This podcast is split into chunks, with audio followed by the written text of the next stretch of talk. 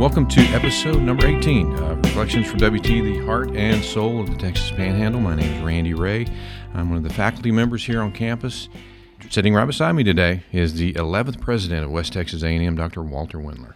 Thanks, Randy. It's good to be here. Always appreciate the opportunity to visit about WT. Yeah, I always introduce you as the 11th president. So there have been 10 before you. Right. Now, I'm curious. How important is the history of WT to you? Oh, it's exceedingly important. One person that I look to with great frequency is J.A. Hill, Hill Memorial Chapel on the campus. Right. He led the university for over 30 years as the president. He was here for a long time. That's, I don't know how many presidents in the United States of universities, of the 3,000 universities, educational institutions have served that long, but he is in a very small elite group. Was he the first one? No. He was before Cornette, who was in the 50s. And I'm not sure who he preceded. Wade might know. I think he was maybe second or third. But he was one of the original faculty members. I think he started in 1910 or 12 or something, very early on. He was an early hire. Something else, Randy, I think that's interesting to note about Hill is he has a book on speeches that he's given. Somebody published a book, and it was published by I'm not sure who, but it was it's a nice text, and I read it with some regularity. I'll read one of his speeches because we don't speak that way anymore. We're much more casual, and I'm not saying other people are, and I'm not. His speeches, they have an academic ring to them, which I think is nice from the leader, and I'm guilty sometimes of being too familiar, just too casual in the way I say things, and he is really measured in his thinking and delivery of thoughts and ideas. Yeah, I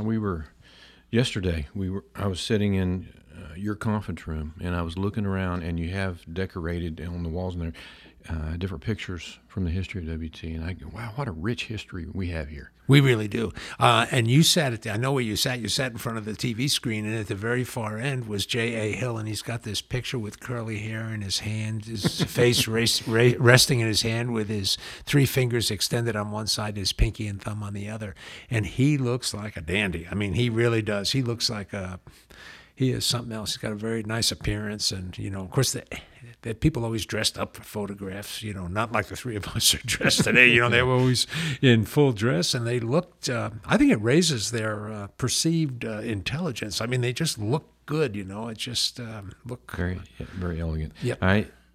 So we've looked at the past. Let's talk about the future.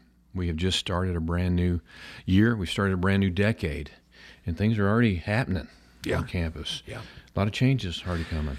Yes, you're right. By the way, as we begin the 30th calendar year of WT, we're going to remember this year throughout the year that this is, in fact, not the 30th calendar year. I apologize. I misspoke. We begin the 30th year as a member of the Texas A&M University System. And I think that Boone Pickens and that board that sought membership in a university system, they talked to three different systems. They talked to, this is what Boone told me. I met him one time before he passed, and we had lunch with he and a mutual friend, Eddie Scott, in Dallas, and he told me that there were three university systems they considered joining. University of Texas System, Texas A&M University System, and the Texas Tech System. And he felt like the best fit was with Texas A&M. And quite honestly, to me, I think it was a good choice. But of course, I've had people, I can remember, I was living in Tennessee when that happened. And I can remember, even out there, hearing people talk about, well, I don't know if we want to become part of the A&M system. And looking at it now, I wonder where this university would be had we not. Right, and I'm gonna turn the table on that and tell you that I wonder where Texas A&M University would be if it didn't have all of these regional institutions. We affect Texas A&M just as much. Well, maybe not quite as much as Texas A&M affects each of us, but these relationships are like like marriages, and each individual organization benefits from the relationship. You know, our 2+2 program they're getting ready to talk about in vet medicine, you know, that's going to be housed at the Vero Center. We're having the press conference on some more updates on that, some significant additional funding and so on that we've received on January 28th. But I will tell you that a lot of that work that's going on there wouldn't happen without Texas A&M, and because it's up here in the Texas Panhandle, which is such a unique and distinctive region of the state of Texas, we are going to give back to Texas A&M some benefit because they're associated with us in this very special region of our great state. You know, one of the things that I appreciate about our merger with the A&M system is I think WT still kept its own personality. Absolutely, and I couldn't be more. And by the way, I, for example, knew Russell Long reasonably well, still do. We're not in touch every day, but, you know, we see each other, and I always admired him. And he was one that was concerned, you know, I hope we don't lose our identity. Kingsville was another. Actually, all of the campuses, I think, had some concern that might happen. And the fact of the matter is, and I would say this is under the leadership of John Sharp and other chancellors that we've had in the past, but especially under Sharp, he wants the regional institutions to have a strong identity for themselves in the region and in the nation when it's warranted for certain programs and so on. And I think we're doing that at WT. For example, we just recently saw this, and you may want to talk about this some more, but saw the U.S. News and World Report rankings, which I always look at with just a little bit of cynicism. I don't want to get caught up with that stuff on the one hand, but on the other hand, when consistently your programs do well in those rankings, and for example, our undergraduate programs generally across the board were ranked number, I think it was 16 in the nation, maybe it was 14, but it was in the teens, mid-teens, I'll say. Not that important, but what was important to me was we have the highest ranked undergraduate online programs in the state of Texas. Which that's is huge. That's huge. I mean, here we are up on the prairie. You know, the wind is blowing, and you know, we get a half an inch of rain, and we're all excited about it. I mean, we're in a very special place here. We got 6 million head of cattle within 100 miles. I mean, there is just a lot of stuff that goes on here that's very distinctive. And here we are, an excellent, according to U.S. News and World Report. And by the way, I know that we're an excellent. Our online programs are good. And, you know, that you'll be talking to Wade here in a little while, and the fact of the matter is that commitment to excellence, it bleeds through the whole organization by osmosis. You hire good faculty, you turn them loose to do what they do, work with students, and the excellence just starts to percolate. Yeah. Someone was talking to me yesterday. It was actually yesterday. And they said, you obviously love working at WT. What is there a problem with it? And I said, yeah, WT has one problem that they need to address. And they said, what's that? I said, they need to brag on themselves more. Well, I believe in that. Listen, I'm single-handedly trying to take care of that one. I made a presentation one time to the I probably shouldn't tell this story on myself, but I think it's humorous. J.A. Hill would have never done this. We were talking about how dignified he was yeah. and all that. He wouldn't have told this kind of story, but I made a presentation to the Board of Regents, and afterwards one of the regents said in front of everybody, he said, you know, you should have been in marketing. And I said, well, I thought I was. You know, it's part of what we do. You know, and I am very proud of it. I've been in a number of universities. You look at my resume, it looks like I can't hold the job, and had different levels of responsibility and so on and so forth. And I will tell you, there is something about WT deep in its DNA that creates a strong bond between students and faculty, even between faculty and administration. A lot of universities, you can't say that. I feel even when faculty disagree with me or they take issue with something I say, there's a certain kind of professionalism and respect. And I hope that flows in both directions, but people, you know, they can disagree without being disagreeable, and that's part of what we do at a university. So I can't think of a better place to work. You've heard me say this. This is the best job I've ever had and the best place I've ever lived. And here I was retired. I thought I was finished. Yeah. Funny how it works. I agree with you. We're going to take a break, and when we come back, we're going to talk to a gentleman that I have a whole lot of respect for. We'll be back in 60 seconds. West Texas A&M University is a student body that learns by doing and is always seeking opportunity. Talented and accomplished faculty that teach both in and out of the classroom. Programs that provide timeless information and meet the challenges of today's world. Facilities rich in technology as well as WT history. It's our alumni and donors that make the big difference and set us apart from other universities. With your support, WT will continue to award scholarships to deserving students and strengthen our programs, which means a better campus, more in-depth education, and a lasting cultural and economic impact on our region. Now is the time to strengthen connections, support students, and open doors for tomorrow's leaders. Share your experience. Share your heritage. Share your pride. All right, welcome back to Reflections from WT, the heart and soul of the Texas Panhandle. I'm joined today with Dr. Walter Wendler, and I'm also joined today by Dr. Wade Schaefer, who is the outgoing provost of the university. Dr. Schaefer, thank you for being here, sir. Thanks for the invitation. I always appreciate the opportunity to speak, talk. Yeah, let me just start out by saying how much we, and I say the entire faculty, appreciate all you have done over the last 8 years. 8 years, that's right. Yeah, I'm not blowing smoke when I say in those 8 years, I have never heard a negative thing said about you by anyone. And that's huge. That's a big deal. Well, thank you. That means a lot to me, and it's been a very interesting and challenging job, one I never thought I would hold. It was never in my career plan to move that way, and I appreciate the very kind words from you. That means a lot to me. Well, you have a lot of respect on campus. For those listeners that don't know, what does a provost do? Well, a provost is the chief academic officer of the university, so the responsibility of the provost is to ensure the academic quality of the faculty, of the programs, to make sure that students are moving through their studies appropriately, to look at issues related to accreditation of the university from an academic perspective, maintain relationships with the coordinating board in Austin and the system offices down in College Station, and then just generally serve as the person who deals with issues, opportunities, problems that involve the academic realm.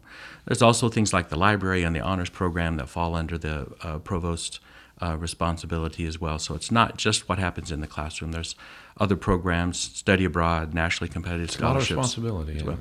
Well. Well, it is. Like I said, it wasn't something I had planned on doing, but but you have good people in place. You guys have talked about that many times, I'm sure.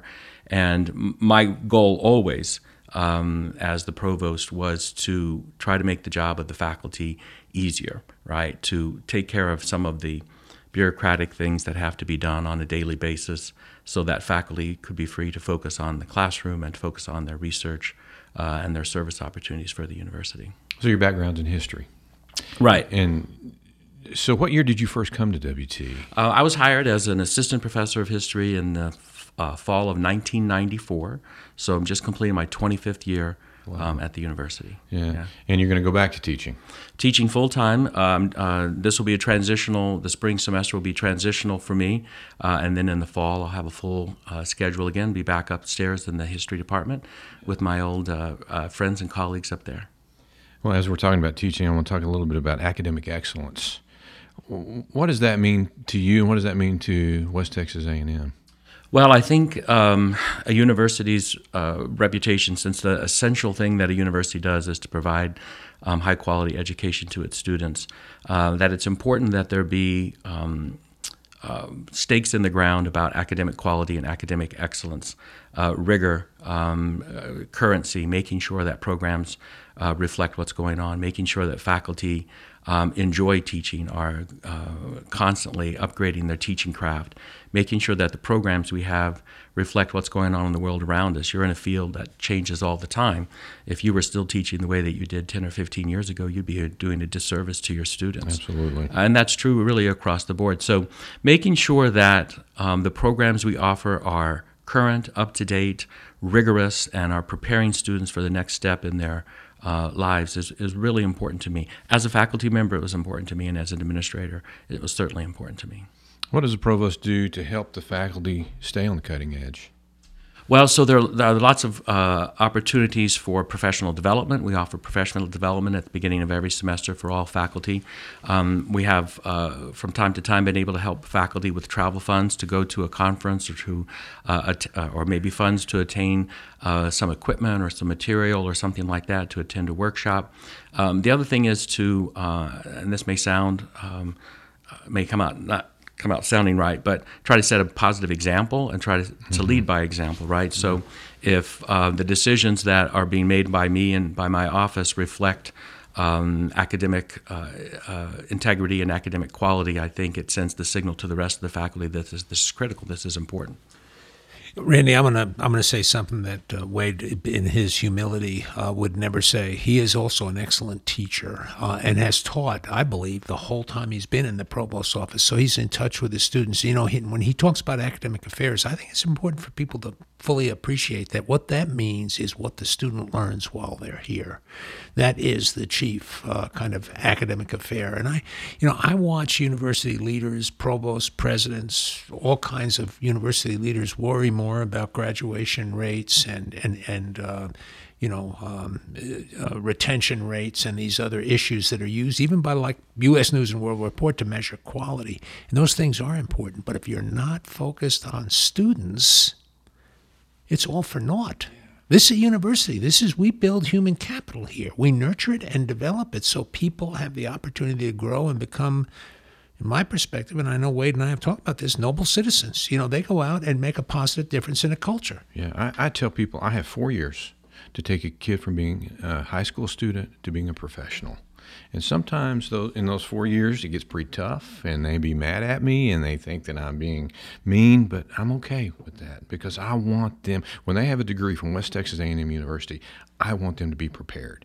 And Dr. Schaefer, you have led the way in that. Yeah, so, he has. Yeah.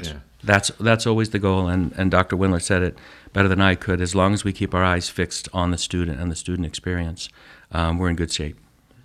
Do we want to talk about some of the new programs and things that you've helped start, things like the new EDD program, online program? Well, and thank you. I think that is, and I'm not going to take much credit for that. Many people worked very hard to put that into place, but that's our second doctorate level program. And one of the signs of an institution that's healthy, that's growing and thriving, is the ability to take on additional degree programs, particularly doctoral programs, which are very complicated in terms of the dynamics of them and in terms of just getting approval for them. That was a two-year process that involved multiple entities to prove that we were worthy of having this online doctoral program in educational leadership. And we were rewarded at the end with an outpouring of applicants for that. I think we had twice as many as we had anticipated. We ended up taking two cohorts of students instead of one.